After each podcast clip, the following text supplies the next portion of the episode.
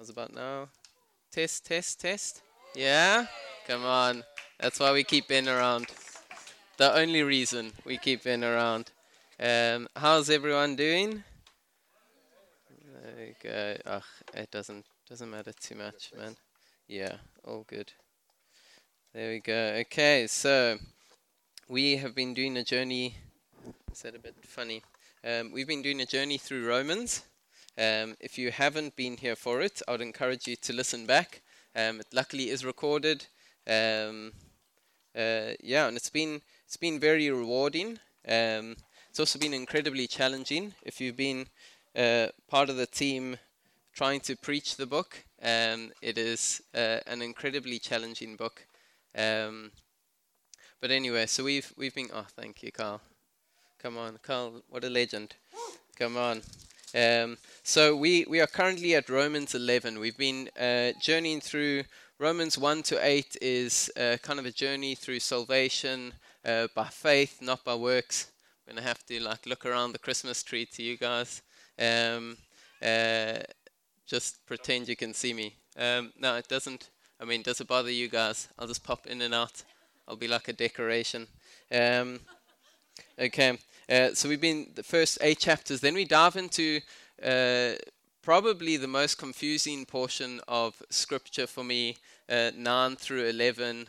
Um, most uh, theologians are kind of differ on a lot of these points, and so it becomes quite challenging to preach uh, something very clear. What what we always attempt to do when whenever you're looking at scripture, even when you're reading it for yourself, you've got to ask the question not what does this mean to me?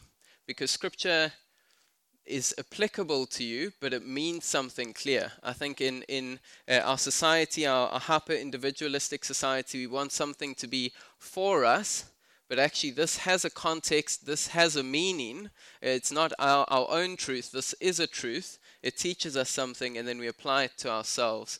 And so we've got, got to be careful about uh, trying to read our own opinions into Scripture. We've got to look at what Scripture says and then let that apply to us and let that speak to us. Um, so there's some challenging portions here. Romans 9 was about the sovereignty of God, this bigger picture of God. Uh, we move into Romans 10, which one of the things I love, so Romans, like we've discussed, was was never like a book with all these chapters. It was just a letter that ran straight through. And so Romans 9 comes with this picture of God's sovereign choice of his people. And then Romans 10, literally, even the tail end of Romans 9 and going into Romans 10 paints this picture of human responsibility, and they're just right next to each other. We've got a little division, but actually there's no real division, and there's this bigger picture of God. When we when we're forced to to not just pick our favorite things, we start to see aspects of God that seem to contradict each other, or, or that we have to try and hold in tension. We can't understand how God can have a sovereign choice over our lives, and yet in the next chapter it's speaking about our choice and how Israel could reject its Messiah. And those two can be the same. Um, and so I, I, love that about it, but it's also incredibly confusing. Um, and so we come into Romans 11, um, which is speaking largely about Israel. And uh, my wife can testify to the fact that I have um, labored, or uh, I don't know, I've I've just really wrestled with this. I like, I just don't really um, yeah, it's, been hard work. Uh, there's, there's certain passages where you just see them and you're like, oh, this is so good. I know where this is going and I know what to do. And with this, I've just really wrestled to say, okay, this is what God's speaking, but how is that applicable to us today? How is that applicable to us as a church? How does this both edify the church, draw in the lost and the lonely, and, and how does it like reach into that space? Um, and so I'm going to do my best job uh, from what I feel God is speaking into that. But before we go into that, if we could have the first picture up. Um, so, I know, right? Some some of you might be wondering who that stud is, um, who is who is straining to grow a full beard. Um, it was it was in my student years. My beard wasn't linking up. I looked I looked far less tired. Um, I had more hair. I didn't look like I was carrying our third child like I do now sometimes. Um, but I was youthful. That is that is one of my favorite places in the world. Um, that is the Drakensberg in South Africa. that is like a home away from home for me. That's that's about 45 minutes from my home. Um, just this this place where you can just get away and you can. Uh, sometimes when you get into the bigness, it, it, just teaches you a lesson of your smallness. Uh, and that's that's just like a tiny portion of God's creation in, in one little area. But you just climb up these mountains. So that's this mountain here. I'll show show you another picture later. But this one is 3,000 meters. Uh, and you you right next to another one called Champagne Castle, which is 3,400 meters high, and you standing up against that. That doesn't sound massive, but but when you like 400 meters short of this huge, it's just like straight up rock. Um, you get a, a, perspective on yourself of how small you are. Um, but if you go to the next picture, so this is, I'm going to quickly, I don't know if it's I'll try switch it off if it starts to do stuff. Um, so that's that's champagne over here. You guys can't. I wanted a laser. I wanted to be cool enough to have a laser, but I'm not that cool. I'll come come show you there. But that flat rock over there, that champagne castle, and that's the tiny little rock where I was up over there. Um, and this is where you begin. Um, it's one of my favorite things about it uh, is is that you can do it in one day um, it's hard, hard going, and you have to be wake up in the morning, get going. You can get up to the top, and you can come back. And it's it's so beautiful. It's so challenging. It's so lovely. Um, but there's a lot of other places along that route. Um, so we've, like I said, I probably first went up not to the top of this mountain, but went up this uh, kind of way when I was about four. My parents would just drag me along, and I used to love it, just like crawl, crawling up the mountain. Um, and there's load, loads of different spots. So one of my favorite spots, I feel bad for everyone on that side. I will, I will come show you. Oh, there we go, the mouse, the magic mouse. Does it show on that screen also? Oh, come on, follow the mouse. So this little thing over here, um, see, see mouse, that's called the Sphinx. Um, and it does look like the Sphinx when you're looking at it from the side. It's kind of just popping out. Um, and that's a really, really special place. We used to go as uh, kids. We would climb up on this rock. Um, it's probably about like a one and a half hour hike. Um, but it's really special. You can go go just below that is a place called Crystal Falls, which is uh, just this waterfall, and then there's this freezing cold pool of water that's just still, and you can just go swim in it. So as kids, we would just love to swim in it. Um, further up, uh, just as you get to the top of the Little Berg, this is so this is Big Berg over there, um, all of those mountains. And then this top over here, there we go, smashing it. That's Littleberg. And so at the top of Littleberg, you would have Breakfast Stream, you would have Blind Man's Corner, all very cool names, just places that we would kind of hike to. Um, one of the places that's super special to me um, would be what's what's the next picture? I actually don't know. Um, but you can go to it, you can jump, it's suspense. Da-dum. Ah, how cool is this? So this is on top of the Sphinx with a few of my friends. So that is that's when you're up there. You can still see all the way up in the top corner, right, right, right, up, up, up, up, up over here. There we go. So that's where we're going. It's still quite a far way off from there, um, but it's it's so like it's so epic being up there. So that's a special place for me. If you go to the next one, um, is one of the earliest stops. That's called uh, Robin Hood Forest, and that's really special to me. That's where I proposed to Beth, and um, I mean, if we're talking about the mystery of God, first one would probably be why did Chloe say yes? You know what I mean? like, I know, right? It's God. God's really patient. He's kind. He's so good. The same truth is true about me except that Beth probably she didn't really say yes. I think the first thing she said was like my nose, which has no in it, which is really confusing for someone when you propose. And she's like my nose. Uh, um, uh, I think it was just watering. It was really confusing. I was confused. I didn't know if it was a yes or not. Um, but but that's an incredibly special place for me. And and I go through all of this um, mainly just to say you can you can take take it off the screen there um, unless you guys want to keep keep staring at me, humbling myself. Uh, I was going to get one of me on my knee, and I was like, no, let's not go there. Um, but uh, basically is we we've been going through the book of Romans, and I feel like Paul's taking us on a journey um, to these these really high heights. Um, and there's temptations all the way through to stop at, at familiar places, to stop at a point. We, we all have things that we're passionate about, we all have things that, that we uh, have a specific longing for, and there's all these things, or, or maybe it's not something you're specifically longing for, but we get to po- portions of Scripture that we have questions with. And, and what I want to say today, because we are going into a challenging passage, or, or there are areas that are confusing, I feel like Paul there's times where we stop. There's times where I stop at Robin Hood Forest, and it's an incredibly special moment for me. There's times where I stop at the Sphinx. But when I'm going up on top of Sterkhorn, uh, I've got to be going somewhere. There's no time for, for stopping around. I can look at things, but I think sometimes in our walk with God, we, we go so far and then we get to a hurdle or we get to a question and we lose sight of the bigger bigger picture. We just come to something that's familiar.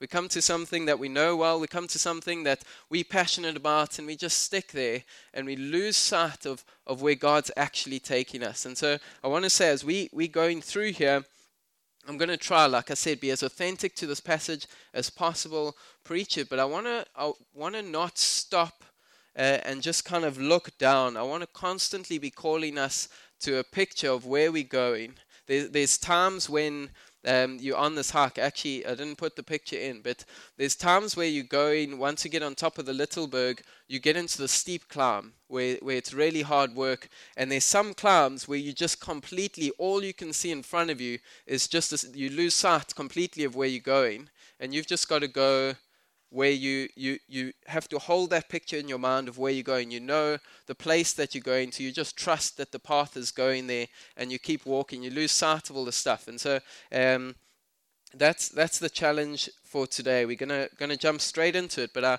I want us to constantly hold before us the picture of where Paul's taking us.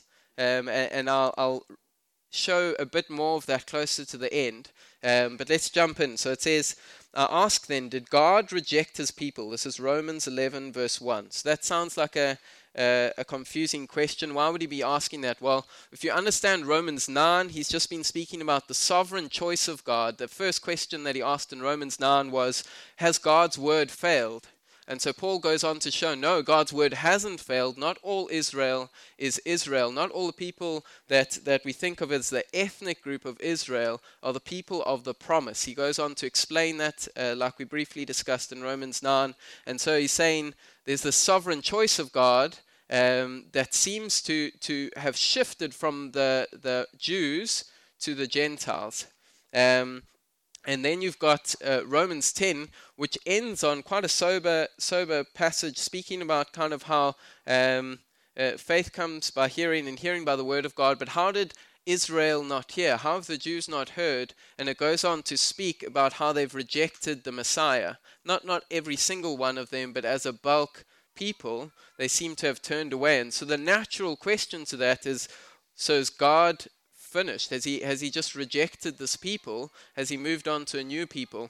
Um, and so his answer to that is by no means. I am an Israelite myself, a descendant of Abraham from the tribe of Benjamin. So case case one, I haven't rejected the Jews. Why? Because Paul himself, who's preaching or writing this letter, is a Jew. Okay? Then he moves on, on to the, the second case. He says, God did not reject his people, whom he foreknew. Don't you know what the scriptures say in the passage about Elijah? How he appealed to God against Israel. Lord, they have killed your prophets and torn down your altars. I am the only one left, and they are trying to kill me. And what was God's answer to him? I have reserved for myself seven thousand who have not bowed the knee to Baal. There we go. It's going down. Take down Christmas. Yes. There we go. I know, right? Come on, let's let's not go too far into this. Um, but but yes, I approve. Um, uh, anyway, oh Tim, break it down. That's it. Come on, thank you. It's nice to see you guys. I feel connected again. Um, okay, um, so I've reserved for myself seven thousand who have not bowed the knee to Baal. So too, at this present time, there's a remnant. This is his principle, chosen by grace. And if by grace, then it is no longer by works. If it were, grace would no longer be grace. And so second second case is about the prophet Elijah. If you don't know the story, he's just uh, like roused all 400 prophets for Baal, um, and and he's pretty much staged this con- contest, saying like, okay, who's the real God? Is it the God of Israel is it Baal, whom most of, of you have abandoned to go and serve now?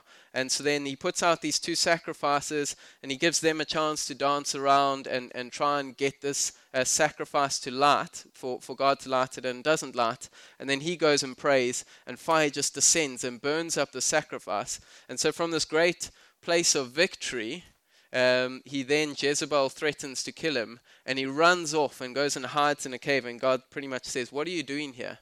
Um, and so he says, I'm the only one left. Can't you see? Like, they've killed everyone else. I'm the only one left. And now they're trying to kill me. Um, and God says, no, I, have reserved for myself 7,000. There's always been a remnant of people. You, you make too much of, of yourself. Don't you know? I'm the sovereign God who chooses. It's, it's not, there are 7,000 people who, who have not bowed the knee. No, I have reserved for myself 7,000. And so he says, so today there's a remnant. So he's making the case for the fact that there's still an Israelite remnant. When you think of. Um, when the gospel first went out. It was first preached to Jews, and there were people that believed, and then it went out to Gentiles um, from there. And so uh, that is his case for that. Um, and he lands it by, by, like I said, by addressing the heart. So he says there's a remnant that's been chosen by grace. And if it's by grace, then it's not by works, because those two can't exist. Uh, as, as a basis for, for God's salvation, grace uh, and works are, are opposed to each other. When you when you look at um, faith and works and, and how our life is outworked, you, uh, then then we get into kind of different different arguments if you uh, reading about that in the Bible. But as a basis for our acceptance of salvation, as a basis for how God accepts us, um, He accepts us by grace. We are chosen by grace, not by our works. Um, and then He goes into uh, two kind of previous uh, passages from the Old Testament. He quotes them. He says, um, What then? What Israel sought so earnestly it did not obtain, but the elect did. The others were hardened, as it is written. God gave them a spirit of stupor, eyes that eyes so that they could not see, and ears so they could not hear, to this very day. And David says, May their table become a snare and a trap, a stumbling block and a retribution for them. May their eyes be darkened so they cannot see, and their backs be bent forever.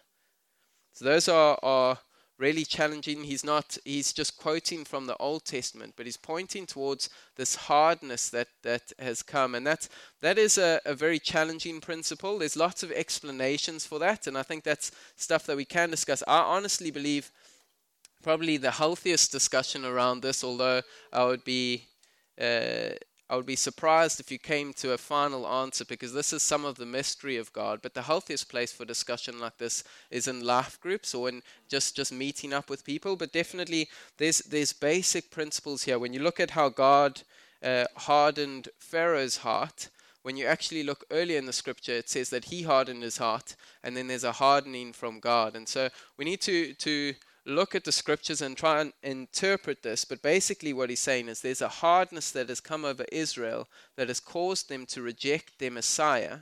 Um, and and David, the second uh, quote that he makes from David um, is, "May their table become a snare and a trap." That, that it's a picture of people sitting in their comfort at their feast, and they don't realize that their actual, their whole sense of safety and where they are is the thing that's going to trip them up their, their whole sense of security and feeling like they're so safe, um, they're so safe in in something that's that's not God. We can we can become so um, certain of ourselves. We can become so uh, secure in our own little world. The West is uh, probably the worst at this. We've, we've become so content in our health systems. We become so content in our wealth. We become so content in all the things around us. And the challenge would be maybe when, when we find in our contentment and all these things, we can easily miss the Messiah.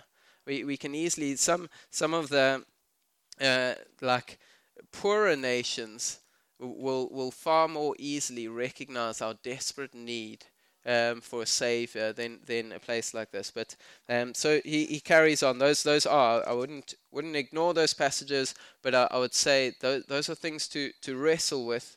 Um, but he goes on to the, the second question now, and he says uh, in Romans 11 verse 11, he says, "Again I ask, did they stumble so as to fall beyond recovery?" So so are they rejected? No, God's reserved a remnant. Well, what about these others? What about these other people that, that seem to have rejected their Messiah, that have, have this hardening over them? Are they gone forever?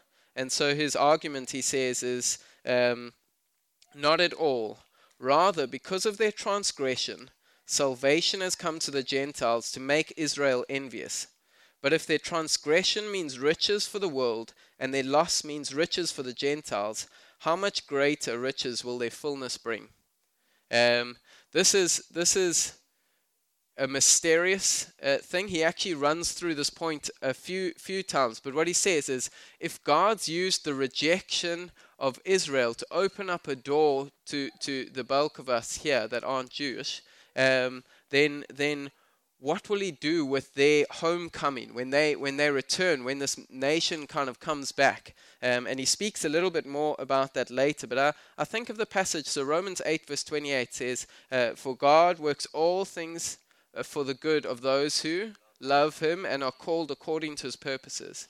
I love the the the depth of something like this that's so far beyond my comprehension if you think about how god's done this he he opens up a door for those that are outsiders through the rejection. So the people have rejected him, and he takes the scenario and he twists it, he uses it so that he can open up a door to the outsiders. And he takes the coming in of the outsiders and he uses that to try to draw the people that have just rejected him to an envy so that they would come back to him.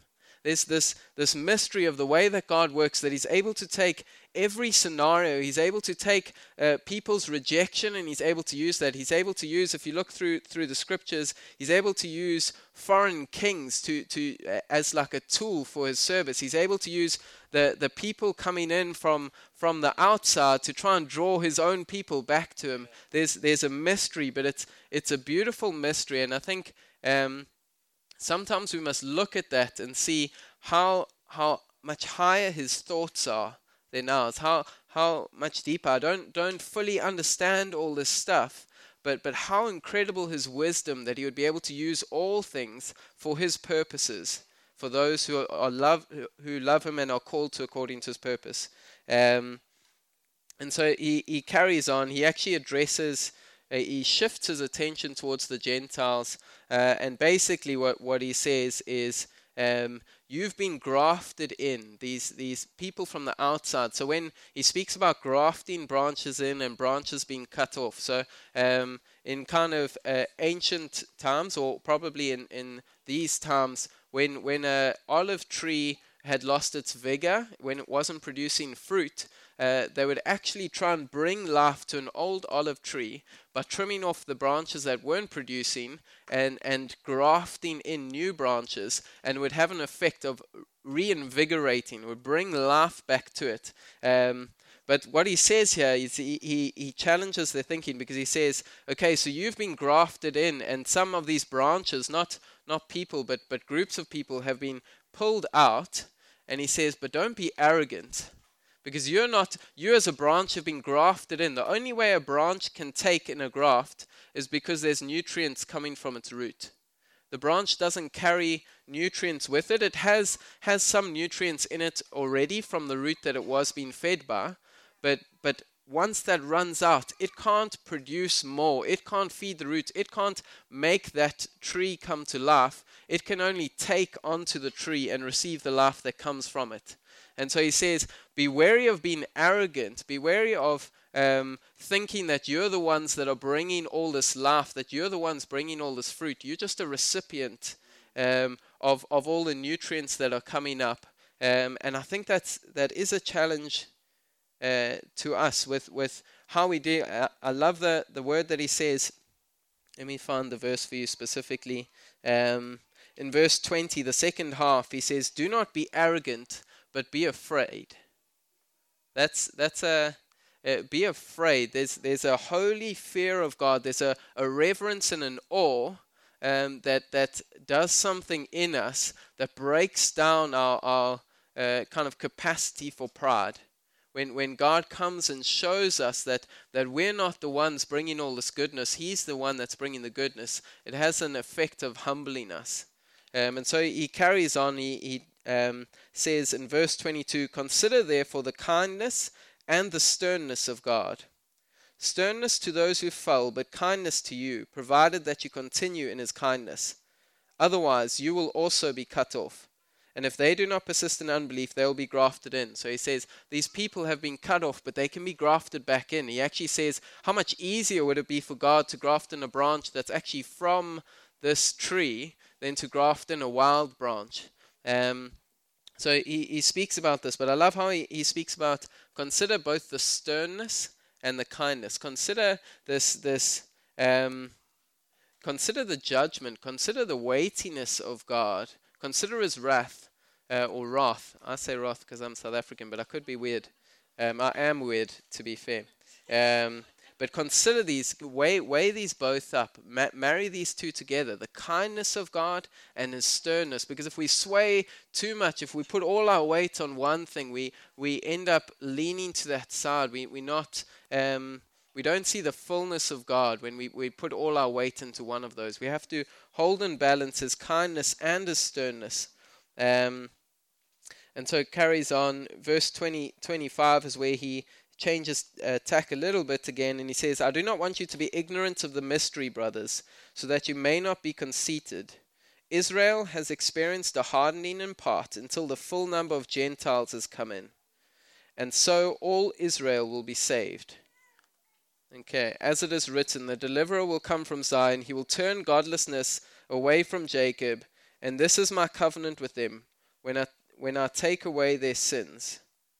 And so he speaks about so this this is one of the statements where there are quite varied views on what he's actually saying. Probably the three predominant views of all Israel will be saved is is either all of the Jewish people that had been chosen through every single generation when that number reaches its fullness then all Israel will be saved. So he's speaking about the chosen Israel, or the second would be the, the new Israel. So, how uh, in verse 9, where he says, Not all Israel is Israel, he's speaking about not all ethnic Israel is spiritual Israel. Um, and the third, and probably the most prevailing uh, view with theologians, would be actually, he's speaking about all Israel, as in the, the nation, not all in the sense of every single person, but he's saying that there's going to be this mass uh, return of Jewish people back to their Messiah. Um, and and I don't think any of those are inconsistent with, with the rest of Scripture. I do think probably the most plain reading of this would be the last one that, that we will see a day when all Israel, the, the nation, will come to a revival. They'll recognize their Messiah. But what, what we need to do with a passage like this is say there's an element of mystery, there's, a, there's an element I don't understand. What's clear in this passage is God has a heart for his people. He, he says later here, he says, as far as the gospel is concerned, they are enemies on your account. But as far as election is concerned, they are loved on account of the patriarchs. He's saying, as far as this gospel has come, they have been fiercely persecuting. When you look at Paul, he's, he's making this earnest case through, through chapters 9, 10, and 11, just pleading. He, he's saying his heart is, is in deep anguish for, for his people, yet he, they, they're the exact people that are trying to kill him. Like, can you recognize this deep love in his heart for the people. It's, it's because God has a deep love in his heart for these people. They may be uh, fiercely opposing the gospel, but we are the rich benefactors of all the history. We, we this this word that's been so well preserved. This is it's part of our history. It's part of who we are. And so there's this deep passion in his heart. We can't deny that no matter what view you take on that, we have to have a passion that God would come and move in his people. And so I think there's a healthy level of of just love and, and just passion to see that God would restore them. I think um, so there is a theology called two-track theology, which is where um, people, in their attempt to to try not push away Jewish people, have made up, uh, just to be honest, heresy that that uh, there's two ways that we're going to get to God. And so the Jewish people can still follow their way. They can still go according to the Jewish way and they'll get to God. But God's opened up a new way for us and we can go that way. And that's just, if that were true, why did Jesus even come? Honestly, they, they, when we start to open up doors like that because we want to make peace between people, we must recognize that we compromise in truth. Uh, and when we compromise a truth like that, there's just so much danger that we must recognize what we do when we try and, and soften a blow. The, the most loving thing we can do is preach the truth. Yeah? And, and so uh, we, we must be careful to, to not, in our love for them, try and soften a blow. The way that the, the Bible uh, Paul actually says here, he says, he speaks about it a few times. He says that I'm, I'm ministering to you Gentiles. This is what I'm called to, but my deepest hope is that my own people would be so envious. The, the calling on us, uh, there's um, in a commentary on this, he says, just as regrettable as it is that Israel has turned from its Messiah, we should be, it's so regrettable that we have not made them envious. That we, by our lives, by, by the way we've received this covenant, by the way we live in the truth of all these promises that, that have been given to us, we we shy away from making them envious not in a not in a bitter way and like poking but but in the same way like when we had the christmas party for those of you that weren't there you start to see like or when people went to kenya you start to see these like inside jokes and you see how much fun they had and you, there's a part of you that's like oh i wish i was there. Like there was so much life that was there. I wish I could be in on that. What's happening? How can they have all our promises? How can they see our word in a new light? How can they have a joy and a peace in the midst of all this stuff? How can they be living this out in such freedom? There should be an envy that draws the people in. Um, and so we, we can we can Christians have caused much damage to the Jewish nation, and there's a lot of reservation and that's equally wrong. But I think we can also sway the opposite way, and we must be careful to love but preach the truth. Um, uh, and so he carries on. Um, he said, "For God's gifts and His call are." People say irrevocable. That just feels wrong. Is that right? I know, I say ir- irrevocable, but all the clever teachers that I listened to said irrevocable, which is just weird. Um, but I, I, don't want to be judged by anyone, so say say it however you please. Um, just as you were at one time disobedient to God, just as one, just as you were one, oh, it's hard. Just as you were, who were one at one time disobedient to God, have now received mercy. That's painful. As a result of their disobedience, so they too now have become disobedient, in order that they too may now receive mercy as a result of God's mercy to you. For God has bound all men over to disobedience, so that he may have mercy on them all. It's a bit of uh, like a, a, challenging. Basically, what he's saying is is uh, from your disobedience and and their uh, their rejection, you were in disobedience. He's opened up a door of mercy to you, and in that mercy, um, and in their disobedience, so they've they've gone out, and the door's been opened. That door's still open for them to come back and so he's using his uh, he's using their rejection to open the door to us, and he's using the mercy shown to us to draw them back into that mercy. He's he's bound all men over to disobedience. He's he's um, kind of given us this this free will to walk and, and choose our own ways, and we choose destruction, we choose disobedience, but he's opened up this door of mercy that all may come back in. Um, and he ends on, on this doxology. He says, Oh, the depth of the riches of the wisdom and knowledge of God. Oh, the depth and of the riches of the wisdom and knowledge of God. It's so deep, we can't get to the, the bottom of it. We can't comprehend it. He says, How unsearchable his judgments and his paths beyond tracing out. If we if we trying to figure out and box God in and figure out all the ways he works, you're not going to get there. How unsearchable his judgments and, and his paths beyond tracing out. Who has known the mind of the Lord, or who has been who has been his counselor?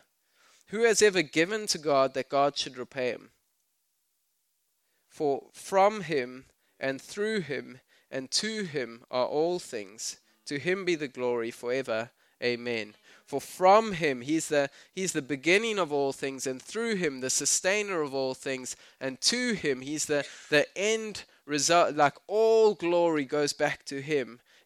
It's all wrapped up in him. There's just this this picture of the bigness of God that can take all these questions that we have, and it can just He's big enough to take that in. He's He's not ashamed. He's unsearchable. We we can't box him in. We can't put him into this box. Um, and so, like I said, I've been been wrestling with this. There's there's there's practical points in this, but what's what's he really calling us to? What's what's the challenge from this, or, what's he trying to speak to us? And and I'm cheating because Romans 12 is definitely the highlight of the Bible, um, and so I'm I'm eking into Romans 12 because I think there's there's a, a very clear clue of of what he's trying to do. Um, and so he says, Therefore, I urge you, brothers, in view of God's mercy, to offer your bodies as living sacrifices to God, holy and pleasing. This this worship that we, we bring to Him. So he, he says, um, I urge you, brothers, in view of God's mercy, not God's election, not God's foreknowledge, not God's um, kind of partnership with us in the gospel. Those are all all true, not not uh, in view of how God's going to work in Israel, not in view of the remnant that He's got, in view of God's mercy. I believe God. Um, well, I believe Paul Eh, is is taking us on a journey, and his, his attempt is, is to bring a lot of things to light. But throughout Romans 1 to 8, and then especially in Romans 9, 10, and 11, I believe he's highlighting God's mercy. I believe he's pointing out God's mercy. Romans 12 and 13, 14, 15, 16 move from here, and, and the focus shifts completely into our life that we live in Christ, the life that's, that's to come, practical outworkings. Romans 12 speaks about renewing of our mind and the gifts to the body, and it speaks about letting your love be genuine and, and overcoming evil with good. Romans 13 uh, moves on, it's submission to authorities. Romans 14 on, on consciences. He's just working out like how, how practically we walk out this life. But I think there's a recognition that if we don't get the mercy of God, if we don't fully comprehend the depth of the mercy of God and we start to move into all the practical things, we can so easily miss it. We can so easily move into works. We can so easily move into trying to make something of our life. And if we don't sit with the depth of the mercy, the, the undeserved forgiveness, when um, Romans 9 has this very challenging verse that's actually a quote from earlier in the Bible. It says, um, Jacob I loved, but Esau I hated. And it's just like you're trying to wrap your mind around how God, God who is love, could hate. And there's all sorts of uh, explanations of like covenant terms and, and all of that. But basically, there's there's a story of uh, Charles Spurgeon where where one of the people after he's preached on this passage comes up to him and says, I just can't comprehend how God would hate Esau. Um, and Spurgeon takes a while and then he says, That's not my problem at all. I, I can't comprehend how God would love Jacob.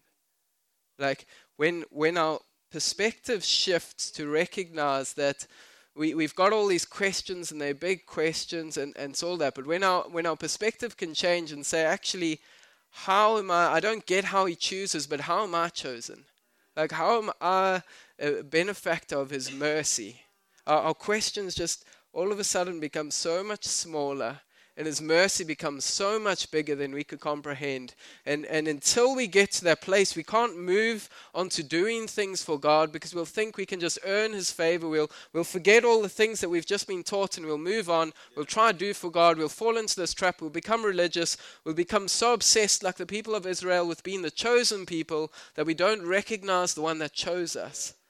And, and we, we can look in Romans 10 where, where he chooses by his mercy to partner with us. It says that, that how will they hear if no one preaches? Blessed are the feet like of the messenger that God sends, the bearer of this good news. Like how merciful it is. I don't get why God chooses to partner with us through preaching. Why, why wouldn't He use something else? Why can't He just bring Himself in dreams and visions? And He does sometimes, but His main method is to partner with humans. How merciful this God that He would choose to do that, that He would choose to use me. Like it, when you look at, at, at how He's, he's chosen a remnant, not by, not by works, but by grace. How, how merciful is our God?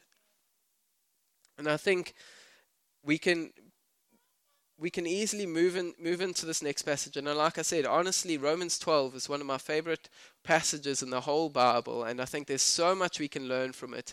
But until we can humble ourselves to recognize that it's all by God's mercy, then I think we're going to completely miss it. And so I think it's God's perfect plan that that we go into a time of uh, kind of just a break, break two weeks where we're not going to be having church, and we're going to go into a time of just celebrating His birth. But I really feel like God is calling us to contemplate the depth of His mercy. Yeah. That before we get into the practical outworkings of our faith, that we are so grounded in humility, yeah. that we're so grounded in in just our desperate need for God. Yeah. I think. Uh, how, what, what mercy of God that He would look at a wretch like me and that He would call me chosen, that He would call me beloved, or that He would look at, at just this broken church, this broken body, and that He would say, This is my blameless bride. That He would say, This is my bride, and He would wage war over us, and He would be so jealous for us. And so I just. I really feel if we can we can stand up. I mean, the band band. If you've got more songs, you can come play. But I just want to spend a bit of time and prayer. Um, yeah, Father, I just, Father, we want to bow down before you. We want to just say that you alone are worthy of all our praise. You alone are worthy of all our worship, Father. You alone are the High King, Father. We there's nothing we can do to deserve your grace. There's nothing we can do to deserve your mercy. Your mercy is, by definition, your uh, our undeserved forgiveness. And so, Jesus, I pray as we um, as we still our hearts, as we spend time coming to just uh, a time where we remember your birth, your humility as you came to earth, your your just sacrifice as you came down. I pray would we look upon the sacrifice you made, and we would just see your mercy. Yeah, Father, I pray, would we never forget your mercy in choosing us? Would we never forget your mercy in calling us your own? Would we never become proud and arrogant? Would we never look on our works as if we're bringing you something that you have to repay us for? That our service would never be in a spirit of trying to earn your favor. Yeah, Father, I pray would we see your mercy? Would we tremble, Father? Would we would we fall on our knees before you in submission, Father? And as as we just come to this place of offering our lives as a living sacrifice, as our worship before you, I pray, Lord, would we do it from a heart posture of just recognizing, in view of all you've done before us, in view of all your mercy that you've shown to us, Father, the most natural thing we can do is to give all of ourselves to you. Yeah.